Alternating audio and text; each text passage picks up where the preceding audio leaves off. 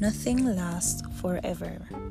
Good morning and welcome to episode 48 of His Bay Devotional with your host Tashima McNeish. Today's scripture reading comes to us from St. John chapter 16 and verse 22. It reads, And ye know therefore have sorrow, but I will see you again, and your heart shall rejoice, and your joy no man taketh from you. If we should examine carefully our high points and low points while journeying through this life, we will discover that no one state or situation lasts forever. And though in one's current sorrow or displeasure, life may seem meaningless and stagnant, we should always find solace in knowing that things will change.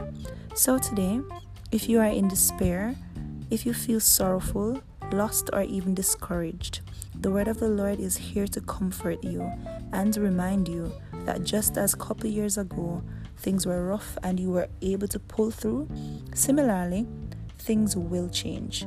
Some things will get better and others will seemingly worsen. But one thing is for certain nothing remains forever. Let us pray.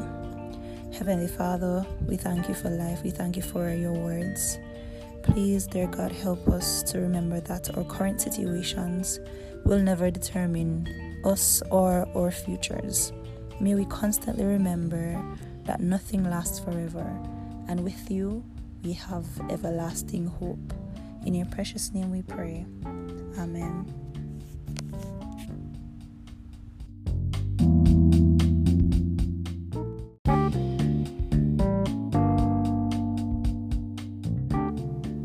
Thank you for listening.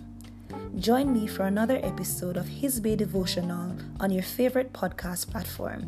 Have a blessed day.